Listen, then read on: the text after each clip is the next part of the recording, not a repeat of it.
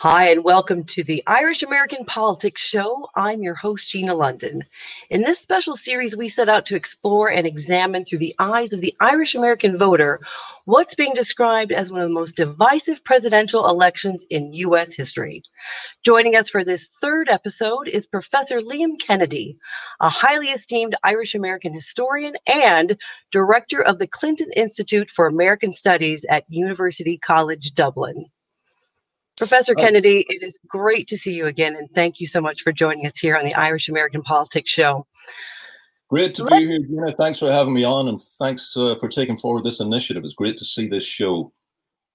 Thank you, and I appreciate that. And we're going to give some broader perspective than what might be being seen on the day-to-day television politics show or the mm-hmm. ongoing news countdown on polling numbers and in minute by minute on the race, and take a step back.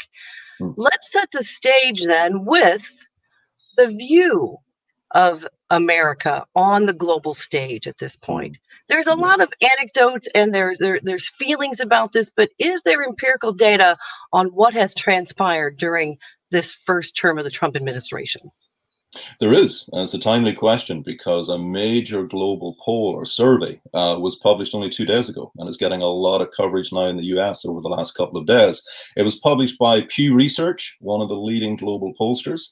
And what's good about that is that they dig deep. They've been doing it for nearly 30 years, these global polls. And one of their key questions that they come at in different ways is how does the rest of the world see America? Okay, so you're right. A lot of anecdotal uh, commentary about how people view Donald Trump, how they view the United States. Quite a lot of it's negative, especially if you're living in Europe and the Western world. So, what does the data tell us? And what it's telling us, and if we look at this survey, and 13 countries were surveyed, 13 democracies a lot of them from Europe, also Canada, Australia, New Zealand, Japan, South Korea. So these are the world's leading democracies. Put another way, these are the countries you would think would be America's allies. So hmm. what are they saying? And they're saying that their publics, the people being polled, are not the politicians, it's the general public. The general publics are saying that they have lost faith in the United States, they've lost faith in its leadership. And there are two main reasons that come forward. One, a distrust of Donald Trump as a global leader and two, the way the United States has mishandled the pandemic. Hmm. Well, what's interesting here is, of course, that Donald Trump goes on the record talking about how he's handled it well, how he's doing really great things about it, and and yet you're telling us that that's not what people are believing is the truth or seeing as the example of the truth. And then you relate that back to his his behavior as a leader and their distrust as you describe it what is that then split the difference between trump the man the greater impact of america itself or hmm. can they be can they be divested or are they one and the same at this point the role of the presidency perhaps throughout the years in general as hmm. that leader but then taking first with the idea of trump and the standing of america as you described it with its lack of trust around the globe these days? That's a really good question, and, and one of the reasons it's such a good question is that the, the the association between the American president and America as a nation is very tight and it's very close. Okay, not a mere symbolic figurehead, as sometimes is the case of a president. People around the world associate America with its president, for better or for worse, and this is why it can become a question of uh, perception, and that's very very powerful in this case. So, what are some of those perceptions? Just briefly, um, in the Pew Research poll several European countries hit their lowest figures in 30 years in terms of how they view the United States. That includes Britain. That includes Britain down to 31%. That includes Germany at 26%. In other words, those are the numbers of people in those countries that think that America is doing a good job in the world and it can be trusted. Those are awful figures. These are your transatlantic allies. So the perceptions are very powerful. However, let's untangle it a little bit, which is what you mm-hmm. suggest that I do. Is this all about Trump? Well, I don't think it is. I think that already, if you look at the, the transatlantic relationship, America was already pivoting away from that relationship under Obama. It was beginning to focus more on China and on the Pacific. And so there's a movement here that Trump has exacerbated. It's a movement that he has handled so badly. He's alienated even more people around. But nonetheless, there has been and there is a, a realignment of global powers going on. Whereby the United States has become more isolated. But Trump has exacerbated that, and that has deeply alienated a lot of former allies. And now the question then I would like to look at is take, taking the taking the globe, and we've got the transatlantic element, we've got the the other other parts of, of the world that you just mentioned, and then maybe that potential pivot, hmm. purposefully or or or accidentally or by potential default mechanisms from Trump and his style. Hmm. What is that connected to desire or will from the American populace, or is it connected? Is the Americans that are are the Americans that are supporting of Donald Trump or his base or his maybe his transactional supporters.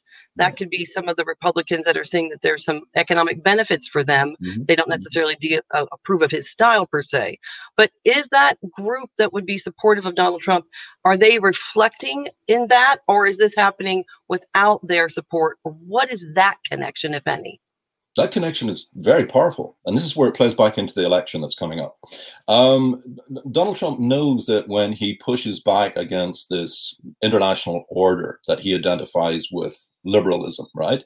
That he identifies with American presidents before him. Really, since 1945, clearly the United States, most powerful nation in the world. And, and the, the, it really helped shape the world in its own image. We sometimes call this the liberal world order, we right, with the United States at the heart of it. That world order has been crumbling and is now falling apart for a range of reasons. One of those reasons is the surging nationalism that we're seeing and populist author- authoritarian leadership that goes with it in many parts of the world, including democracies. So Trump is part of that trend. But back to how this plays to his base. His base love that he's pushing against this world order, just the way that they love that he's pushing against the political order in Washington, or at least that's what they perceive. So they think that there's a close relationship there, that what Trump is doing is trouncing liberalism at home and he's trouncing it abroad. And so they're absolutely behind it. And where you see that most powerfully is in his language of us against them. And that's his play card for the election. That's been his play card for the last election. That's what he does. Now, the them could be immigrants, them could be China, them could be COVID, or you could actually link it all together and call the pandemic a Chinese flu. You know, mm. it's classic construction of the other, and it's scaring Americans, and that's good for Trump it might be good for Trump. And you talked about the a little bit the, of the decline of this liberal internationalism as you described it around the world and yet mm. we've got this pew research that you just talked about that shows several many countries that would be in the international arena are mm. not supportive of his style so now i'm curious about international liberalism as again as you describe it in the world we've seen of course poland reelected a more nationalistic style of government is there a trend globally away from internationalism, or is it a spike that is potentially going to go away? What are you seeing? What are the indicators around globally this potential to go us them in inward more often? I'm afraid the trend is with nationalism. It looks that way. Um, you know, we've had a period of what some would call globalization, at least since the end of the uh, the Cold War, right? So I mentioned before the United States, the most powerful nation in the world, constructing the world in its, its, its image since 1945. We're all aware of that. That really starts to fall apart, I suppose, with the end of the Cold War, because although globalization comes to the fore, and the United States promotes that, it promotes free trade. It believes that this will be in its interest. It believes that borders will begin to collapse. The United States will gain from that process process. What has happened, of course, and especially over the last 10 years, and especially since the financial crisis of 2008, is we've learned that the United States has not benefited from globalization as much as it might have done. And that there are some who have won in that process, but a lot of Americans lost out. And a lot of those Americans who lost out through the process of globalization, guess what? They voted for Donald Trump. So we come back to that relationship between the domestic and the and the international. And let, I'd like to split the idea of who's benefiting or who, what areas around demographics or regions or mm. ages are benefiting or not benefiting around globalization. You just talked about the, the potential economic impact that the, the United States experienced. It wasn't maybe the way some people would have liked around their around their jobs. And jobs, of course, is such a driver for voter turnout and the way people vote all around the world, not just in the United States. Mm-hmm. And so, talk about that job connection, the economic connection around that particular element around globalization versus nationalism. But then, I'd also really like to hear your thoughts around millennials and the technology aspect of connecting at a global level? Mm-hmm. And is there a disconnect between the a, a, desire potentially to connect all around the world with that technology provides and that many younger people are growing up with this as part of mm-hmm. who they are mm-hmm. versus who's leading this nationalism approach is it purely economic is there a, a push against it what are you mm-hmm. seeing around those particular drivers there's a lot at issue there. Um, I think you're right to parse this. I don't think we simply have a solid block of Americans who are nationalists and a solid block who are globalists. Um, it can look that way. you know, if you color up the maps of the United States red and blue, uh, you know, to remind the viewers, you know, that is basically to color them up as you know Republican or Democrat. It can look like we have, um, you know, Democrat progressive coastlines and then this massive blue in the middle, which is Trump country. And sometimes red, in, red, people, in, red in the middle. Right in the middle. And sometimes that's no red. You said blue, red in the middle. Blue oh, sorry, on the outside, yeah. red. Yeah. yeah, absolutely. Sorry. So that that kind of binary that is, is deeply stereotypical. And I don't think it helps us to think about America in those terms. But but you know, people will have seen those maps. You will hear people talk in that very broad way. Um, yes, there are trends there. We do know that um, that the, the the deeper kind of seated nationalism in the United States tends to be rural, perhaps suburban, we tend to find that the bigger cities in the United States trending more progressive, more liberal. Of course, there are also relationships between that and immigrants coming into those big cities, more diversity, and so on.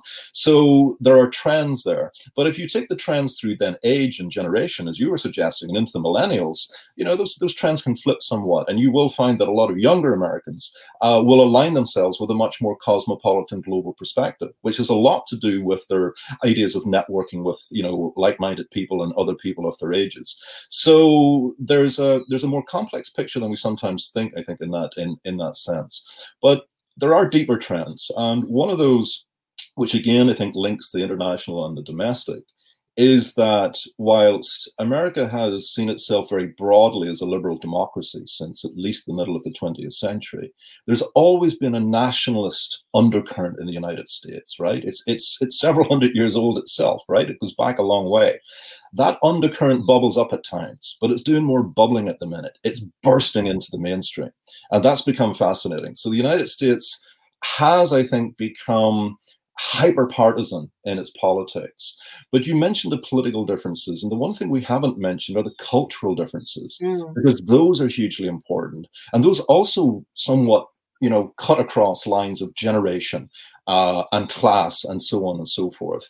Um, and the cultural differences are part of the drivers of whether people are clustering more nationalist or more liberal in the United States. And that has that's a gap that has deepened and I think it's fair to say, it's very clear, that President Trump has helped deepen that gap because he sees it in his interest to do so.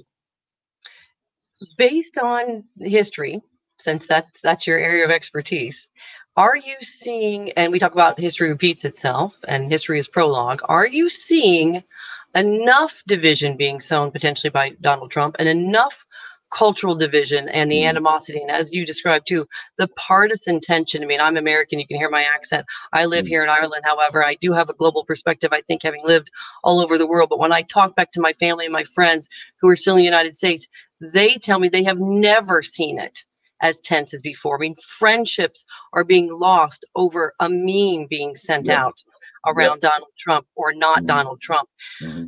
based on your experience and your analysis of history how deep are these tensions and what i know predictions and speculations are tough to do but what potentially are the different outcomes that could happen not just with the election but the response to the election hmm. Well, the first thing I'll say is I'm not an historian, okay? Not that I want to renounce um, that particular form of scholarship. Some of my best friends, etc. Okay, um, but nonetheless, um, you're right to point backwards because there have been moments in American history that would suggest to us some of what's going on today is not that new. Right? Um, there have been waves of populism in the United States. Uh, there have been waves and moments of leadership that one could perhaps call authoritarian. So you could say that this is not absolutely a new moment. Um, I think it's useful to look at it in the long, uh, in the longer term, and one of the ways to do that is to try and take Trump somewhat out of the picture. That's hard to do because he's standing there screaming and say, "Look at me." Um, but if you do take him out of the picture, I think it's more helpful to think about Trumpism rather than Trump, mm-hmm. right? Mm-hmm. In other words, what does he represent? What did his ascent to power tell us about America? What does his administration tell us about the American political system today and American culture? And what are we going to learn about that when he's gone? Um, well, we don't know when he's going to go, but when he eventually goes, and and if he doesn't leave a dynasty behind him, and, and I don't think he will leave a dynasty behind him. Do not, do not give me Ivanka in 2024. You didn't just say that. There are people who want to do that, and other members of the family, perhaps rather than Ivanka. But we'll see. There certainly is, I think, a dynastic desire with Trump. I yeah, no, for is. sure there is. I mean, we we, um, we see that. Keep going. yeah. So what, what's the Trumpism effect, as you were alluding to? The Trumpism effect, I think, is really fascinating. Um, um, and and and you know, scholars debate whether it exists or not in the way, let, us say, Thatcherism clearly did and does, and, becomes a, a, kind of ideological influence on a generation of politicians.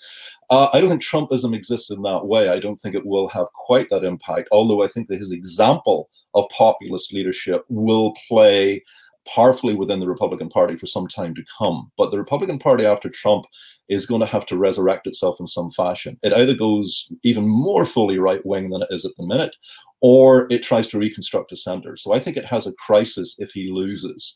I think it has a crisis if he wins, but that's another story. The Republican Party is in trouble for all kinds of reasons because the Republican Party right now is Donald Trump and so they have wrapped everything around him. Um, this is the first time in modern history that the Republican Party, for the convention, for example, as you know, Liam, didn't put forward a platform. No they platform. simply said it's Trump. I mean, that it was. It didn't get a lot of news around around the world in headline fashion, but it was a striking departure from Absolutely. any other convention. Not just because it was on it on virtual, but because they didn't even bother to put a platform together. It was a reality TV show. It was nothing else. And and and and the thing is, you know what? His base actually lapped a lot of it up. He, he you know he he he had a little bump in the polls off after after that. No one seemed to miss the policy platform. You know, yeah. why would you bother with one of those things? You know, it's only politics. And that's the sort of thing I think people are a little wary of, and even more than wary worried about. That is to say, has Trump taken a wrecking ball to the American political system and process to such a degree? That America's already had lost a lot of faith in democratic institutions before he became president. But yes. those figures are really so low now. You wonder, how do you rebuild it? Which, of course, then takes us to Biden. If Biden does win, I think there's a huge onus on him to do the near impossible, which is somehow to restore and reconstruct, restore America's image abroad, restore faith in democracy at home, and construct the institutions that are crumbling before our eyes under the Trump presidency. I'm not right, sure because you mentioned because Liam, if I can interject for a second, you mentioned that the Republican ha- Republican Party has a lot of work to do to reconstruct yeah. itself. But I would contend that the Democratic Party, yeah. the two party system in of itself, has yeah. a lot of reckoning to do. It absolutely has. The Democrats, uh, whether Biden wins or not, have a lot of problems. I, I, think that at the moment, what you're seeing is a very unusual sense of unity where they're trying really hard to keep behind Joe Biden. But we know there's a progressive left that does not want him as president.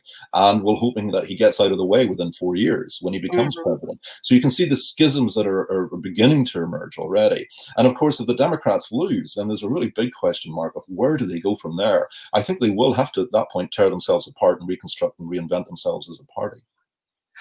Are there things that Donald Trump and the Trumpists national the, the, the content of the rhetoric aside, the mechanics or maybe the style in terms of using social media as a way to even announce policies, mm-hmm. announce hirings and firings.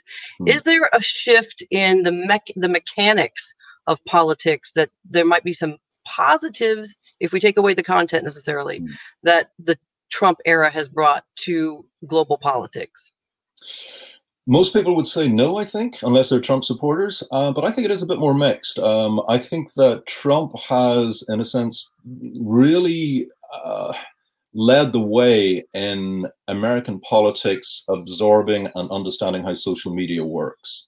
Okay, there's a lot of liberals and a lot of leftists wouldn't agree with me on that. They would say we were working in that direction anyway. But Trump, I think, has been so powerful in that space um, that you have to now look at even you know younger you know Democrats who are becoming social media stars and think he partly opened the way for these folks, right? And and one has to acknowledge that there's been a deep right. change in that regard. The, the, However, Obama, the, the, Obama campaign can certainly claim credit for being the first one to actively use social media to boost their numbers yeah. during their campaign. But yeah. then, like you're saying, people like Alexandria Ocasio-Cortez, AOC has been super active and there's no differential between her public and her Twitter persona. They're acting as an amplification of each other, the same way the White House and Trump's tweet, his personal tweet feed, mm-hmm. is connected, completely intertwined. Absolutely, but there there are lots of caveats there. I mean, what, one of the most obvious is is that what Trump has done with his tr- Twitter feed is not just keep his public informed, his so-called base he has debased the public sphere. And that is to say that he has allowed into political language misogynistic language, racist language, and I'm talking about his own language, never mind the alt right denizens of the internet who have now flooded into the mainstream because they believe that their dear leader is speaking to them. And when we talk about populism, we talk about the rhetoric of populism. And now, of course, with the mechanics of popping out a tweet. And there's, if, if my understanding is correct, there has never been a White House retraction per se of one of President Trump's tweets. They they continue to flow, uh, if if I'm not mistaken. So what, like you said, and when he retweets something, the press will hold him accountable, even if he's mm. retweeted something oh, and maybe he's deleted those types of really alt right videos mm-hmm. if I'm trying to remember. But mm-hmm. by and large, his public record through his Twitter feed mm-hmm. remains, and it does remain almost a dictionary of the language that you can go back and then you can mm-hmm. hide behind, perhaps, or use to bolster your own rhetoric that you mm-hmm. might have once not felt as comfortable sharing. Yeah. Now you can say, well, it's been already broadcast by the man in the White House. Mm-hmm. And that maybe goes back to feed why this global distrust of this person and the country that he represents so closely, as you said, is at, I believe you said, an all time low in 30 years. Uh, certainly amongst um, Western democracies, that that that uh, that is the case. Um, where is his, his appealing? Is where is the Trumpism effect having positive impact? Where are there countries in that Pew yep, poll um, that are that are resonating with him. Poland and Hungary would be two examples. Uh, you know, so you know parts of the the fringes of Europe, as, as some would call it, uh, uh, that are you know struggling with their their democratic processes. You know that that's where you're seeing uh, at least some support in that regard. Also, of course, you know Poland appreciates the uh, military help that the Trump administration has given them because they're sitting with you know Russia beside them. So you know there's there's other things going on there in terms of admiring a strong leader uh, and so on and so forth. But um, I think the depth of uh, you know discontent with uh, the United States is certainly deeper than anything I've seen in my lifetime. I mean, there there have been in in democracies around the world moments of what we might call anti-Americanism. You think back to the Vietnam War and the demonstrations across the West. You think back even to 2003. You know, as America prepares, you know, and is, is involved in the, the invasion of Iraq, we had anti-American demonstrations across most of the big Western cities at that time. But people got over it, you know, it, it, it, what because what they thought, what they thought, I think, and what they fed into, and I would say I did this as a child growing up in Northern Ireland, is that we had a fantasy of America, right? We had a mm-hmm. fantasy that America was not just a global leader, but it was a leader for global good, and that that was a, fans- a fantasy that America represented a liberal order. It represented um, uh, the promotion of democracy, but also, and this is important, I think, to what's changed, that America was the redeemer nation. We believed that this was a country that not only had redeemed itself, but could redeem the rest of the world through its leadership.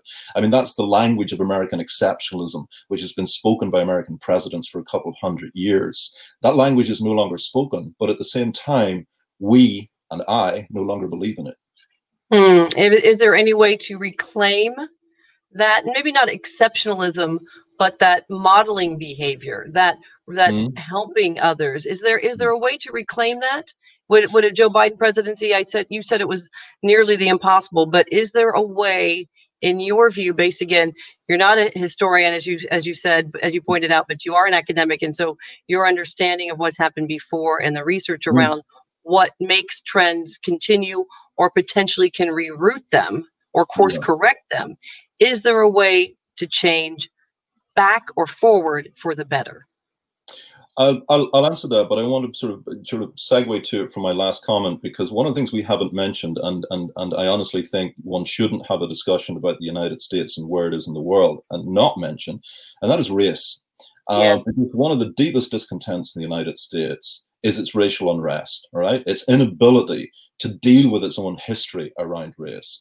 Um, the issues of inequality never went away, and they have now surfaced in ways that are, on the one hand, potentially violent, but on the other hand, we hope full of promise and change for things that should have happened many, many years ago. But I don't think it's any accident that this has all surfaced during the Trump presidency. It's part of the unrest that he has driven.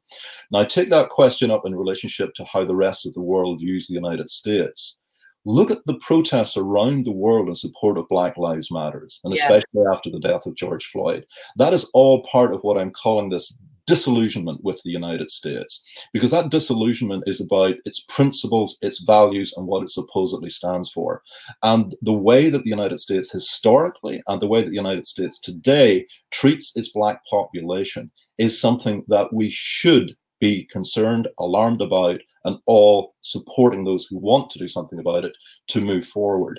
Um, but there is um, a lot of disconnect there, as Americans like to say, in terms of how that might happen. But I think it absolutely plays into our starting point today about the image of the United States in the world. But back to your question more particularly, which was, well, what what can the United States somehow repair uh, its international image?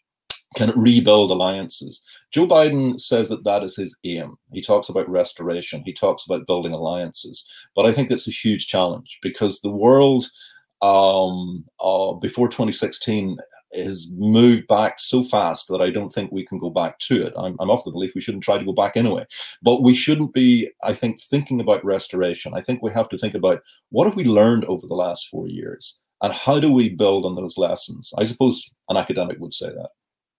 But I think that, well, I appreciate that an academic would say that because I think it actually goes into a practical application as well, being one that works more in the corporate world now than the political world. But the idea of organizational change mm. comes to mind. And how do you change a culture? And the first thing that you do in that is to acknowledge that a change needs to occur mm-hmm. and then have the organized team, the, the senior leaders of that team, hold a difficult conversation or a series of difficult conversations. Mm-hmm. And I wonder if that type of approach seemingly, and I wasn't here, but you were, during the Good Friday Peace Accords and good the discussions that led up to that agreement between the North and the Republic of Ireland. Mm-hmm. How were eh, first, of course, President Trump even I know we don't want to time mark this because this episode will go be ongoing beyond the time that we're recording this. But in the week that we recorded this, President Trump was in a live town hall, one of the first ones in the presidential campaign. ABC yeah. News put on, and he again, as a as a black man, raised the issue of race and the record of race. He pivoted President Trump away from the American problem and said, "I don't have a problem with race." He didn't acknowledge hmm. there was even a problem. He has not acknowledged that there is an undercurrent that is manifesting itself through the protests mm. and the riots and the global demonstrations around this. Back to the to the North and the Republic, though, what was that first? How does that discussion? How does those difficult conversations begin? Mm. It's a good question, and and and you know one could uh, raise the same question I think with other scenarios of conflict transformation around the world, and and there are yeah. many answers because there's many different kinds of conflict. But one of the core answers is it has to do with uh, listening and inclusion. Um, George Mitchell, who was the um, Northern Irish envoy, Senator George Mitchell for President Clinton to Northern Ireland, played a you know a considerable role in in helping to bring people together uh, and and help to manage the peace process. Many others involved, but his role was important. And when he's asked about what he did that was significant, he gives the same answer. He said, "I listened," and he said that getting to the end, he said, was only because I finally out listened most of them. You know, he, it took years of that process, right? It wasn't days, but partly that was about inclusivity. Everybody had to be allowed to say their piece right? Everybody has to be heard. Everybody has to be seen to be heard. Everybody has to believe that they've been heard. And then the process has to build on that. Language becomes very important. Um, empathy, respect, uh, this is not transactional in the Trump way, right? You don't buy the peace in that in that way. It's interesting to compare what he's been doing in the Middle East with what we're. I was going to raise that while you were talking about that yeah. because that's largely not a peace deal, but an economic deal. Talk about what's happening recently that with well, the Trump, Trump administration and yeah. Israel. Well, he, he promised to you know to bring peace uh, to the Middle East as one of his many many promises, and uh, his uh, um, uh, his advisor, Jared Kushner, was tasked to lead that process. Now, that particular idea that he would bring peace clearly hasn't happened. And the big peace deal that he announced uh, really was, um, you know, a, a damp squib for most of the people involved. However, only in the last few weeks, Trump has had some relative success here because there are two of the Arab states have now stepped forward to say that they mm-hmm. will start to normalize relationships with Israel. But that's an mm-hmm. interesting um, step in its way. I call it a step forward, a success for Trump, but it's relative. This is not a step forward or a success for the Palestinians. It's, right, and they've been very outspoken about about how they're not being given anything, and they're not even having a seat no. at the table on this. No, no. This is a lot of this is economic. Uh, in in the mm-hmm. background is the Saudi Arabia versus Iranian conflict, where everyone is moving around the chessboard on that. But a lot of this is also economic and opening up, uh, you know, the process of, of future deals between these states and, and and the Trump administration. It'll be very interesting if Biden is uh, elected, because Joe Biden has has always pledged himself as, as a very powerful friend and ally of of Israel. But what we're seeing within um, the Democratic Party and also within particularly the younger realms of the Democratic vote in the United States is a lot of doubt about the way Israel has been moving, and especially under its current leader. So I think that you might see a resetting of that relationship at that point. And the other thing to look at is how will the United States respond to Saudi Arabia if uh, Biden becomes um, president? Because Trump has moved very close to the Saudis. Uh, yeah. basically allowed them to get away with murder, literally. Literally. Um, and he said that's because we're in a transactional economic relationship, and that's the only thing that matters. I think that will also be reset by Biden. So I think that you know there's many ways in which Biden's hands will be tied. I you know with with China he probably can't do an awful lot that's different from what Trump doing. Although I think that the trade deals will be less aggressive and so on. Um, I don't think we're going to move back to a world of multilateralism, which is what Joe Biden would like to do. But I do think that there will be resets, not a massive restoration, but resets, and those resets alone will be be important. They'll be important for people regionally, such as the Palestinians, we hope, I hope. Um, but also, I think they will be important for how much of the world looks at the United States. What's at stake with November 3rd and beyond if we have the mail in ballots that continue to come in afterwards and maybe the hmm. election mm. won't be called on November 3rd, which many are predicting. Yeah. But what is at stake? Final question, final thoughts for There's America of, and the globe. Yeah, I, I, know, and it's such a big pitch up. You know, I want to hit it out of the park by saying the future of the world is at stake, but I'm I'm reluctant to say that. People are saying that. People are saying the future of democracy is at stake with this election, and and certainly in the United States. Uh, I don't want to go that far. Uh, I think the institutions of democracy have been weakened over the last four years. I think if Trump remains president, they will be further weakened. But will it mean a collapse of America as we know it? I, I would still hope not. I mean, you, you know, and I know there's a lot of people in the United States don't want to give up on it anytime soon, and that they will fight hard to push back at uh, this Trump presidency if it continues. We've seen that already. I think one of the interesting transformations we've seen is how a number of cities have become more autonomous in how they've run themselves in opposition mm-hmm. uh, to Washington and are um, functioning in a different way to the way they might have functioned if it had not been Trump as president. In other words, America is transforming itself in relationship to these the strange presidential leadership. I don't think it's a particularly good transformation, but some of it's defensive and some of it means that I think that America can come through this. I don't think it will be the same country. I think it's going to be different. I think that when you've opened so many wounds, you can't close them. I think the time for reconciliation and reckoning on race has finally come. And I'm really hopeful this makes for a better America. A time for reckoning, a time for repair, a time for restoration, and hopefully a time for a better America, which will impact across the world. Thank you so much, Professor Liam Kennedy from the University College of Dublin, for your time to discuss so many variables, but the incredible impact of the United States and Trump as Trumpism across the global stage. Thank you so much again. And this was our third episode of the Irish American Politics Show. Please join us again for another insightful episode coming ahead. I'm Gina London. Thanks so much.